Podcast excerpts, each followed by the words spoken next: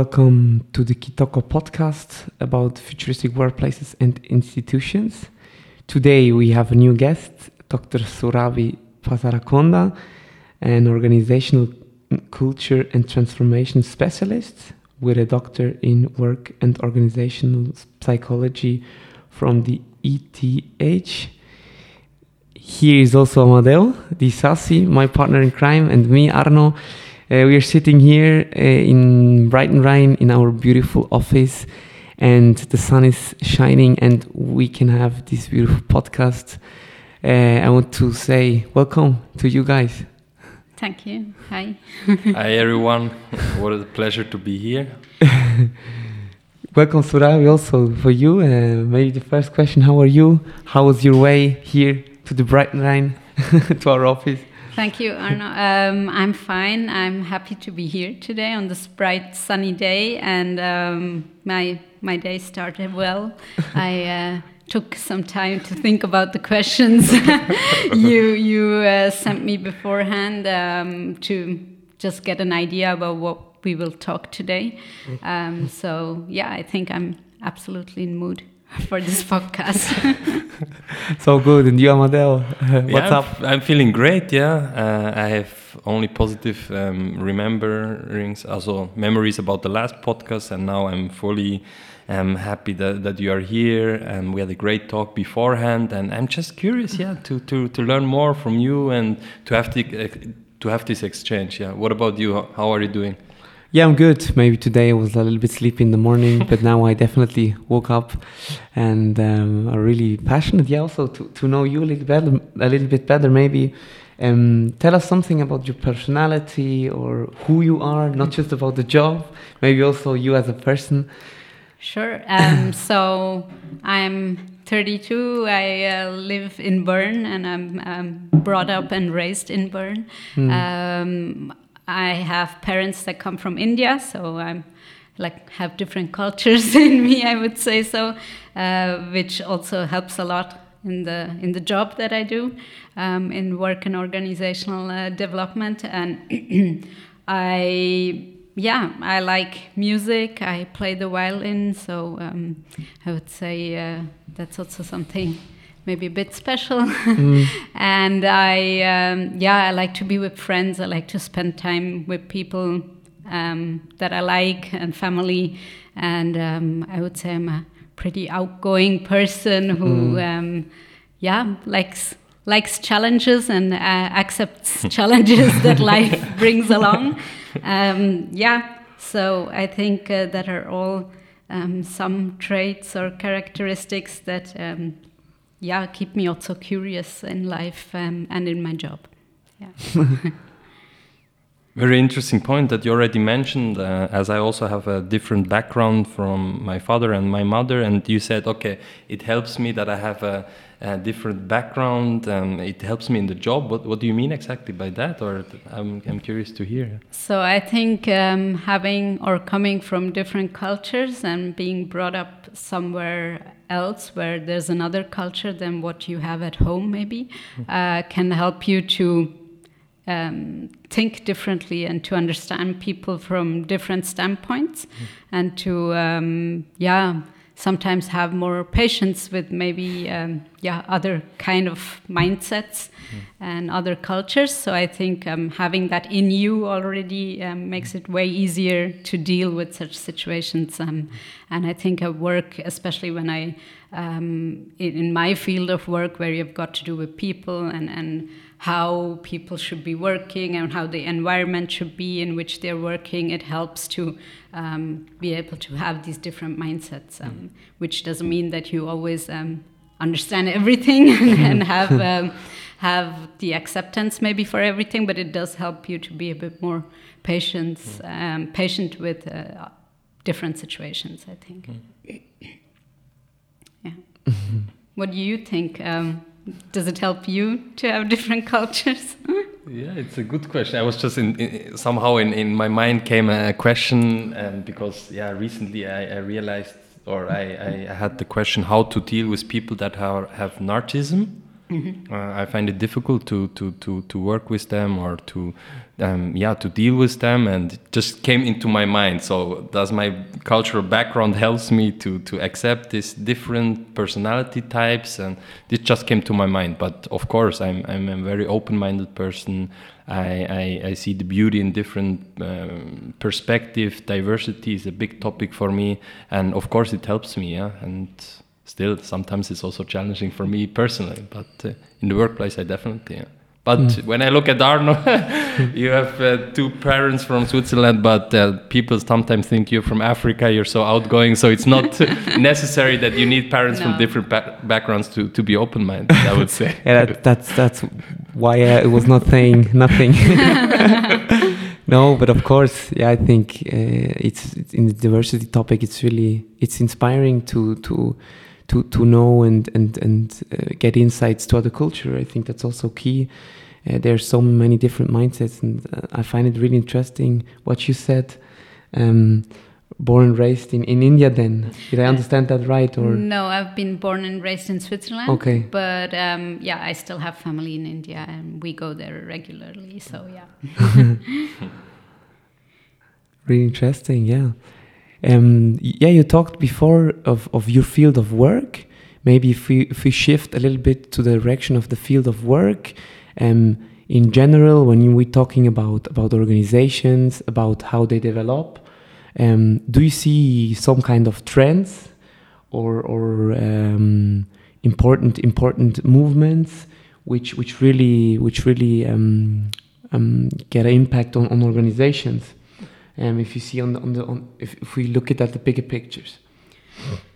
Yes, I think it's a very interesting time for companies, and there are a lot of trends. I think it's more challenging for companies to decide on which trend they want to count on and what they want to do in future, because there's so much going on, and I don't always find it easy to decide what's now a trend that you should follow and what maybe not, because it's just a phase. I definitely think that the whole technological trends, like that the technology advances very fast at the moment, that is going to be something that's going to stay with us also for the next few years, and which is really important. We also saw in the pandemic situations, the companies that were ready with technology, they profited a lot, and for them there was not too much of loss in the work-wise of the people. So I think that's going to be something that's always going to challenge us in the future.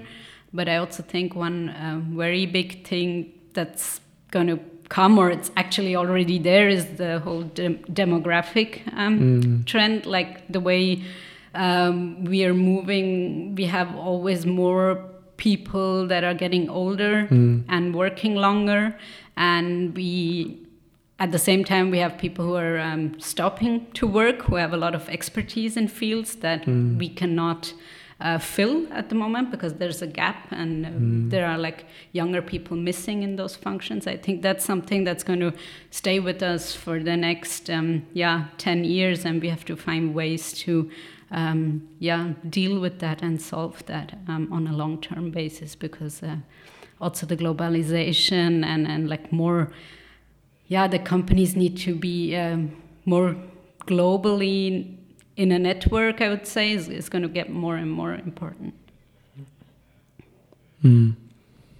Sounds like a lot of changes for companies and individuals, and where do you maybe also see the downside or the obstacles for companies? You mentioned already, like, okay, it's difficult to jump on which bandwagon I jump, but where do you maybe also see challenges with all these changes?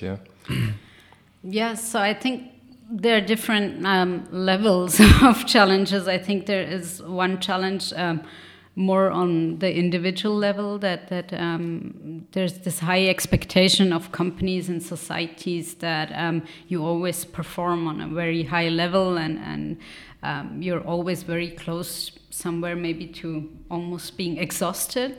And through the whole pandemic situation, this has become even more because the boundaries between work and private life has diminished. And I think, that's on an individual level. It's really important to find ways how to deal with this situation for each person individually. But I think companies can do a lot to contribute to that, no matter if they're small or big. I think it's really important that companies find ways to encourage people to kind of, find ways and give them an environment so that they can perform on a high level, which is good for the company and also motivating for the individual, but at the same time that they do not drain out and get stressed and lose their motivation. So I think finding a way between these two worlds of having a healthy, balanced life and liking your job or doing a good job is going to be key to many of these questions. Also with the technological trends and being able to reach people on every media at any time. I think that also is something that we need to watch out for, because it's not only positive. And as I mentioned before, with the whole demographic change, I think for individuals, it's also really important that the best case scenario, I would say, is that they like to learn and that they like to keep learning new skills, because I think this new skills and being able to learn things, or also being aware about things you might not know, is a really important asset for the future. And I think upskilling people and being willing to learn new things, if it's on the job or off the job, is going to be something that helps companies as well as individuals in the future. I mean, this is something that is at the beginning given for children to be curious, to learn, and somehow we lose that. And how was it in your case? So how did you develop this attitude to constantly learn and adapt to new? It was always like this, or it was about the environment that you also mentioned? You had the right environment, so these attributes, came along. Yeah, I think it's somewhere it needs both. I think it's a bit your own motivation and eagerness, maybe also by personality. And on the other side, it's good to have people around you that encourage you and tell you, go for whatever you want to do in life. I think that's really important. But as you said, children have this trait, and somehow I think adults make them stop having it by setting boundaries, which I think is needed in a bit, but I think that you can also relearn it just by understanding that you don't know everything, and always having this mindset of there might be things I don't know, and then you should maybe think about it or read about it. Or I also don't think that it's only on an educational basis, so that you have to have a degree in whatever or a higher degree to learn more. It's more just being curious and being open to new topics that is going to be really important, I think. Really interesting to hear. I understand then it's also an attitude that you have, that you want to learn. Or what do you think? I think that it really depends on the people. I would say everyone is somewhere a bit curious. I think there's no one who is not. So I think everyone has that. Some people have it more, some less. So maybe it goes in the direction of a kind of attitude. I was always also as a child someone who liked to go to school, liked to learn new things, and I always liked that. So I think that's still there till today, and I like to read on topics that interest me, and even if it's just a short article or listen to podcasts. So I think that just makes you think on the go, like about topics, which I really like. Yeah, you should definitely keep that.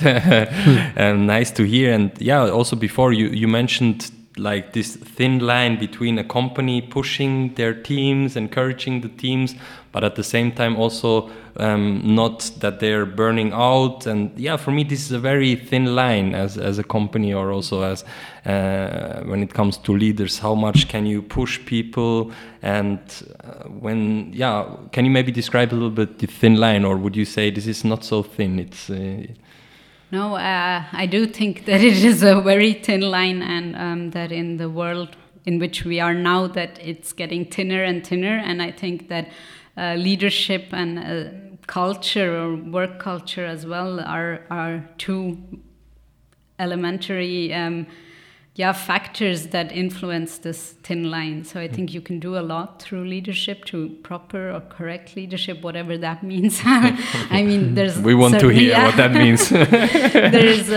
There's certainly not the one way to lead, but I think there are certain factors that can help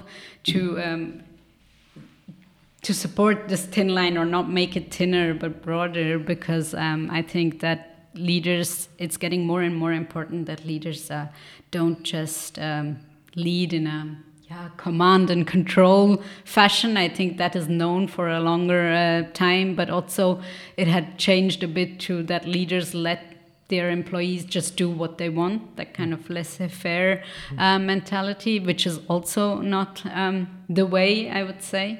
It's really getting more important that leaders find ways to motivate their employees and to give them a sense of belonging and a sense of purpose, so that they understand why they are doing what they're doing, and why that is is a benefit for the company, but also for them. So to keep them motivated is extremely important, in my opinion. I also think that empathy is something that's going to be key in future, so that leaders have more traits that are empathic, and that they take time for their employees, and that it's not like a one-size-fits-all leadership, but more inspirational leadership, in which you also have place to appreciate the employees, and have time for them to understand their boundaries and the issues, I think. But by having all that and being innovative and all those good things, I think it's still important as a leader to have some kind of goal orientation, so that you do set some boundaries and do give some guidance, but everything kind of in a balanced way, which is also called like ambidextrous leadership. So I think, it's like a buzzword that's out there, but I think it's going to be really important in the future to have such kind of leaders. I missed that trend. What's that word? So it's called ambidextrous leadership. So that's kind of that you are on the one side ready to be to lead in a way that fosters innovation and like being able to think freely, get new ideas, and leave your employees to like try out new things, maybe make mistakes, which is then comes out in a better idea. But on the same hand, you have to kind of have that execution mode and have clear goals and clear targets that you want to reach, and having this balanced, which needs kind of other or different kind of behaviors is like key, because then you have like the full set of skills for employees. And I wanted to hear more. You talked about the motivation, or I felt like, okay, this is really something important. What drives people within a company? And before it was mainly financial incentives. And before our podcast, you also recommended me a book, which is also about motivation. Or maybe tell us a little bit more about your understanding, or also observation. What drives people, or how can you, as a company or as a leader, find out what motivates people? Because each individual is differently. And what would you say? Well, as you say, each individual is very different, and there's certainly not like the one thing that drives all employees. I think there are still many people that might work due to financial reasons because they have to, because they are not so privileged as maybe we here are. So I think we should not forget that in all this, in this world where we are, where everyone speaks about you always have to work for purpose and for with a growth mindset. I think the world is bigger than that, and we have a lot of people who are working for other reasons, and that's always going to stay. But on the bright side, I think there are a lot of people who have the privilege that they are now demanding more and more, that it doesn't really matter how much they earn maybe in a job, or let's say it's like a hygiene factor. If it's not there, then it's problematic, but as long as it's there and on a certain level, it's fine and no one thinks too much about it. But I think it's getting more and more important that people understand why am I doing the work that I'm doing, and what is in for me in that. Like, am I coming here today and talking about something that really interests me and maybe inspires me for the rest of the day? Yes, so good for me and good for you guys. But if it wouldn't be like that, then your motivation lacks, and you come here and you're already in the mindset like, now I have to go there. Why am I here, and why am I spending my time here? So you really, I think the people are wanting more and more sense in what they do, even also the younger generation. So it's more important for them to work in environments or settings where they also feel that's something they believe in, even in their private time or in their off work time. So it's much more important that what you work fits to your daily life. I would say that that was not always like that in the past, I would say so. Yeah, I like the answer, and now you answered in a way that it's about the individual to find out, or maybe also to raise the question, what is my driving force, or do I actually like what I'm doing? And if you turn the coin, so as a company, how can you maybe also be more purpose-driven, or maybe also give meaning to the people. So not only the people need to find their purpose, but maybe also from a perspective or organization. What do you say? Or maybe also Arno, that's our field. Yeah, it's up to you. Yeah, I want to hear.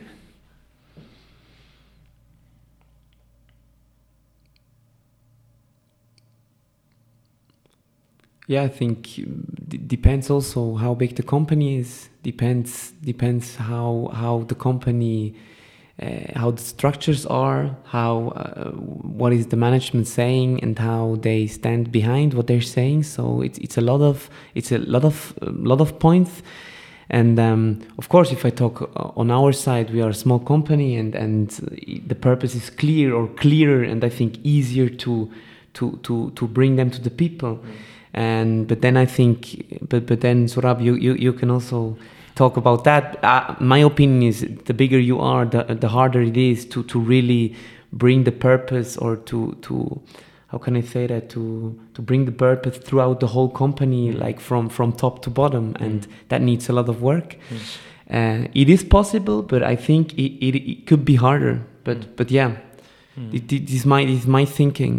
What I think, it's not impossible, but it's harder to bring that throughout the whole company. Yeah. Yeah, I would definitely join that opinion. So I think the bigger the company is, the harder it definitely is to have such a culture throughout the whole company, and throughout all the different kind of people and age groups and jobs that you have in a company. Nevertheless, I think it's got to do a lot of it has got to do with, as I said, leadership and culture. So I think that setting a right work culture in a company can really help, and can really help also to make the people feel that we're working for a company that bothers about us. So it's not just about the productivity and the goals end of the year or mid-year, but they're really also doing something for us. And I think on one side, as I said, the individuals certainly need to do something on their own also, but I think companies can help a lot with the environment and with the culture in a company to make people get into that mindset that you need for such a work environment that is that has this growth mindset and this purpose mindset. It's definitely not easy, and I don't have the solution how the one way could be to do this. But I definitely think that a culture in which that lives from trust and where you have like mutual trust in a company, but where you also have a certain psychological safety. So that means that every person feels safe to speak up or even say when things go wrong, can help a lot in this case. I think, but also that, for companies, it's important to have a good job fit. So if you, the more you hire or get people to work in jobs that fit to their profile, and then the better you can get to this purpose-driven mindset. But of course, with all this skill gaps that we are getting, or scarce talents in certain fields, it's not so easy to get only the perfect matches for the perfect jobs. And I think in the next years, you will have more and more people that are maybe working in jobs where they have to still learn a lot to get there, so that they can do the job in a right way. And I think there it's really important to make them feel that they also have the time to learn these new skills and give them the time to get into that mindset and mood and that motivation, so that they can work well in their field. Yeah. I really like the answer of you both. You mentioned now a very important topic, the meaning of the culture, so the dominant culture in a company. And when we talk about cultures, it's not so easy to grasp, or it's in each company it's different. And you mentioned the importance in a culture that you care about the people, that you give time. You mentioned about the psychological safety, so a lot of points that I would definitely agree, but how can you really have influence on the culture, or maybe also change the culture? Because culture has been built throughout many years, throughout many generations, and I would like to hear about your experience and maybe also the differences between your educational background and then also the experience in the working place. Yes, I think you said it. How can we actually influence culture? It's not easy. It's really difficult. Culture is not something that you can change today and tomorrow you have a new culture. It's not how it works. And I think culture in companies is for me like the personality of the company. So it kind of contains. Certain expectations, behavioral expectations, where you come into an environment, into a company, and people expect certain ways that you act or like how you should be in meetings. I would say that's a kind of culture that's there. Then there are like also other. When you come into a company, you always see what are other people doing, and then you might adapt your behavior because you think, okay, that's the way one does it around here. That's already where you're kind of making a person to fit to the culture that that the person has come into. And I think that happens really fast, and we all don't even realize, but we kind of adapt to the culture around us. And I think it's more and more upcoming now that people are not ready to adapt to certain cultures that are there, because they're not happy with that culture in those companies, and they think then the culture should change. But that's very difficult, because you have people who have been there for many years and who do things in a certain way since many years. So I don't really have the key how one can change that, especially in big companies. But I do think that, again, leadership and people who have leading positions can do a lot to change that by being role models, by rethinking the way they behave, and maybe also being open to change certain things that you might have done the last 10 years like that, but don't fit to whatever one does today. And yeah, at the same time, there will always be the need for people who come into an other environment to adapt to some extent to a certain culture. But always in a healthy way. There are certainly also things when new people come into a company, they bring new thoughts and new ideas. And I think that's extremely important for companies. And it's something that new people should not lose too fast, and companies should embrace more strongly in future, I think. Yeah, it's interesting if we talk about culture. I met a friend yesterday, and she's really in the mood for like looking up for different jobs, and she's having a lot of assessments at the moment. And yeah, she was telling me about two companies, and how the culture is, because she enters the one company, and they're the man or the girl on the entrance. Just how they're acting and how they said hello to them. She already knew which company fits more for her in the culture way. So I think it starts with the first person that you meet in a company, and that was really interesting for me to hear. I was laughing because it's crazy how also human have the feeling in the gut which culture is good for me, and that was or fits good, like fits for me. What is good or bad is always relative, but what fits for me, and that was a good example again for me, what it means or how you can feel culture. And I think it's an important thing that you're saying, Arno, because it's also shown, as far as I know, that company culture is one of the most important factors when you choose where you're going to work next. So if I'm searching for a job, then company culture is something that nowadays people look very exactly, what is this company doing and for what does the company stand? And does that fit to my intentions and my thoughts and beliefs? And if not, then people usually rather don't choose that company than if they feel, yes, this fit is there. And that can be, of course, because you meet people there that inspire you, that you find friendly in the first place. But it's also like, for what does this company stand? Like, do they stand for inclusion, diversity also? Do they do something in that field? Like, if that's important for you, then you'll find a fit in such companies rather than other companies. So I think that's also something that can help to kind of find your purpose in a company, and where a company can do a lot to attract those people that fit to their purpose.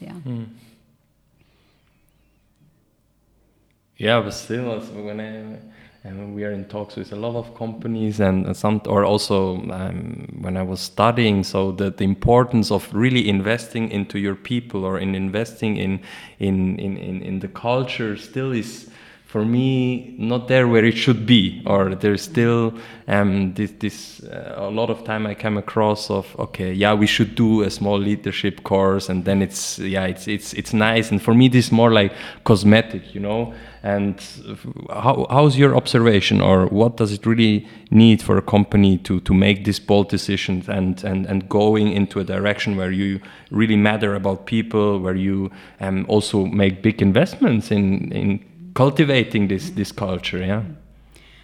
So I think actually best case would be every company would invest, as you said, in their human capital, because at the end of the day, almost no matter in which company you are, in the time that we are now, I think it doesn't work without people yet.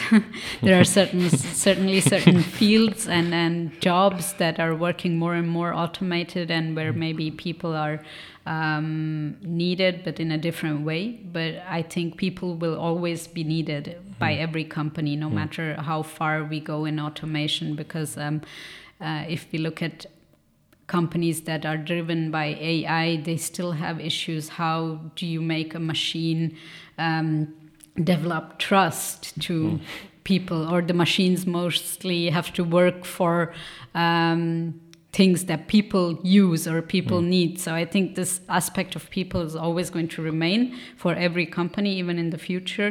Just the focus might be different. So I think it should be the first...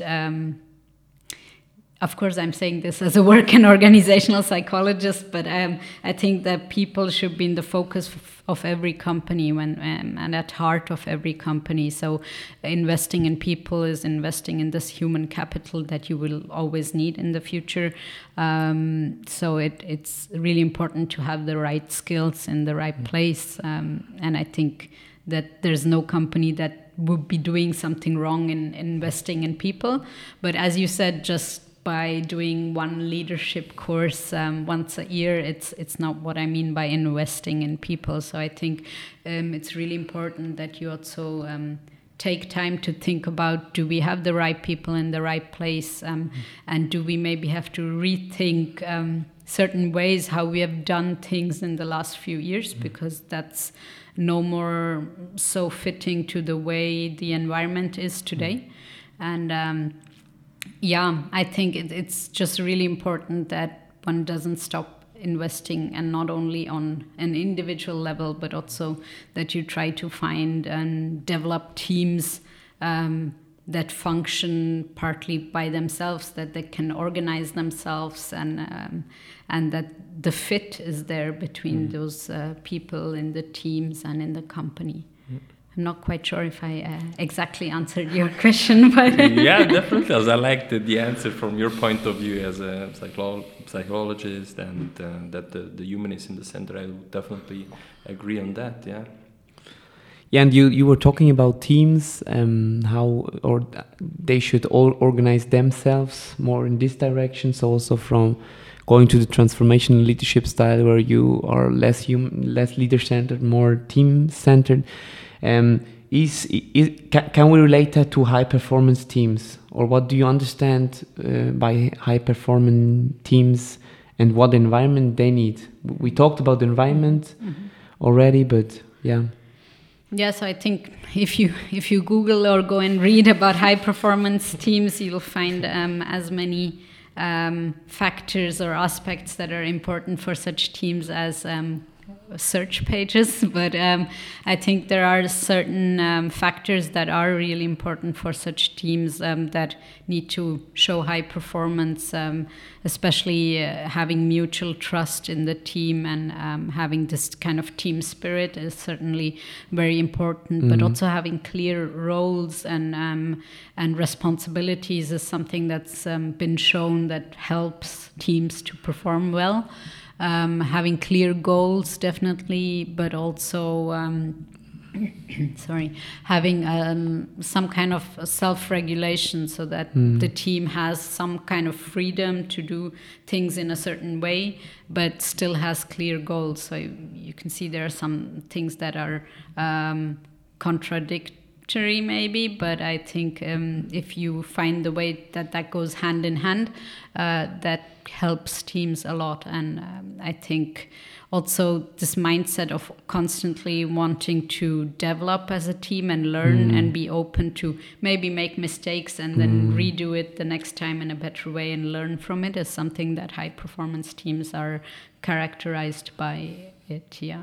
So I think being able to have the freedom to do things in a certain way is just one small aspect of high performance teams that I would say is important. I think, it also really depends, of course, on the field in which you're talking about high-performing teams, I think.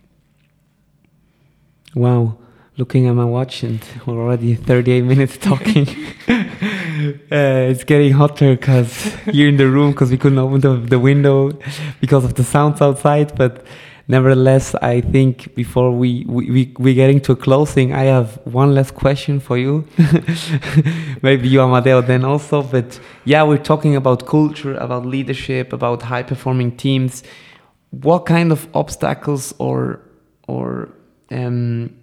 different things, circumstances do you see when you try to bring people, teams, or also organization forward? Like... do you see there things, hey, if that wouldn't be, world will be perfect. People knew how they fit in roles. The culture is crystal clear. Yeah. That's that's a hard one for the hard one a lot, yeah. But yeah, I would say if I would have the solution to that, I would maybe write a book. But I don't. But I think it definitely needs us all. So it's not just the employees that can say the company needs to do something. The company that says the society needs to do something. And yeah, there are these expectations of company to employees, employees to company. But I think it needs us all in it because, as we said before, culture is not something that you start today new or refresh today and tomorrow you have a new culture. But it requires us all, as each and every individual, to think about their own behavior and be ready to adapt that behavior in certain situations. And I think companies can give a certain environment and foster this behavior by also being open to change and adapting and not being too hierarchical or too... too much set in one direction, so that you say we have now certain processes or structures that they have to function for the next 5 years. I don't think that's the future anymore. I think you have to build up in companies structures and processes that can be adapted fast. So when thinking about new processes and structures in companies, it's important to think, will this be working even after we have built it up? Because in the past it used to be like that you build up such things, it takes a lot of time, but nowadays it's by the time you have built it up you need something new. So you have to have like flexible systems and you have to be ready to adapt to changes fast, as individual but also as company, I think. And if we somehow find the way to do that as every person for themselves and then also companies, then we will also have such cultures and companies, because in the end of the day, for me, a company culture is nothing else than an accumulation of all the people working there and the way they do things around there, and that somehow develops to a culture. So I think we can all do something so that it becomes maybe once a perfect work world. But I definitely think for companies, one of the biggest challenges will be this whole mental health and health issues of their workers in the upcoming years, and how you can get this balance between working in a hybrid work world where you are maybe not in the office 5 days a week anymore, but at the same time have high productivity and at the same time have balanced employees. So there are a lot of factors that you have to take care of as a company and as individuals. And I think that's going to be a big challenge where, we will have to see how to get over those challenges. Mm. Yeah.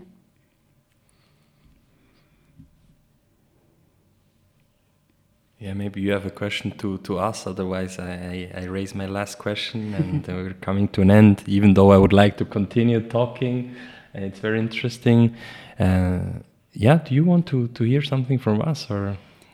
Yeah, I would like to hear, because y'all are a rather small company, I would say. So what is your feeling when you see different company cultures? What do you think? What kind of culture is going to come to stay? Like, do you see certain companies where you would say, oh yes, they are doing it really right? And if yes, then what are they doing?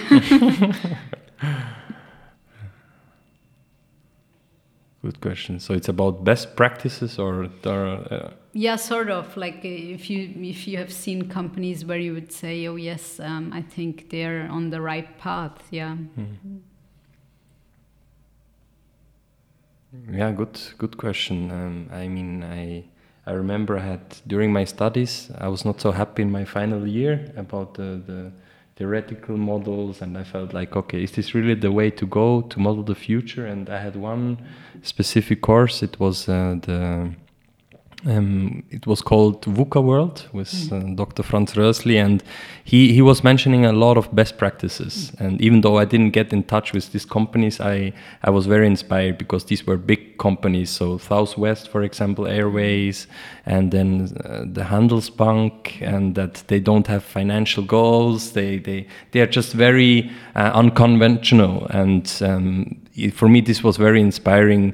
The shift from the management to the people. So it's not about the direction gives the direction, as not the board gives the direction. So you empower really the people to model the future of the company. So one specific case I remember, and this stayed in my mind. There was a company, a very renowned hotel in the States that was not doing so well, five-star hotel, and they were very in trouble.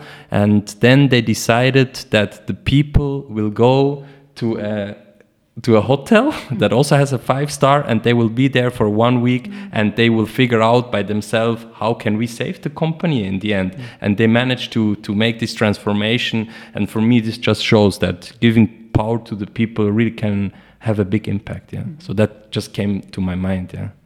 Interesting. Both are looking to me, so I have to say something. Maybe I can mention about 2 weeks. I think I had a keynote on how to lead the younger generation and what they want and what they need within the company, and it was on the field of gastronomic. And there I showed one best practice from 24 hours hotel, which working now with the 4-hour work week, with the 4-day work week, sorry. And 4 hours will be like, you have to be really productive. Yeah. 4-day work week, which they include now to get sure that the people within the gastronomic have an attractive field to work. So this is really one best practice which I like and which I really developed then with the students. So yeah, this is one best practice, I think, which goes in the direction of new working processes and new working fields. And you see it, yeah, I think the restaurant now or this gastronomic place have more young people or more people which are open to work in a different kind of fields. And there I think it needs more progressive things, or also to be brave to try and error new things. Mm-hmm. Of course, there's risk, but I think, you have to, as you said, you have to include processes which you have to try, which have to be flexible, and which you can change. And I think also this example shows me a lot of these elementary things you mentioned, yeah. But Amadeo, you had the last question. Yeah, it's just a question to look ahead, Surabhi. How do you picture the future of workplace when you also think about once you're becoming a mom or your children are raising up and they're starting to work? What kind of workplace do you wish for them? Yeah. That's a very interesting question. I definitely, wish for a workplace that's more inclusive, that's more, diverse also. I think some places we are getting there, but I think there's a lot to do. For me personally, as a woman and as a mom-to-be, it's definitely important that you can somehow make work and private life work for women as well in future.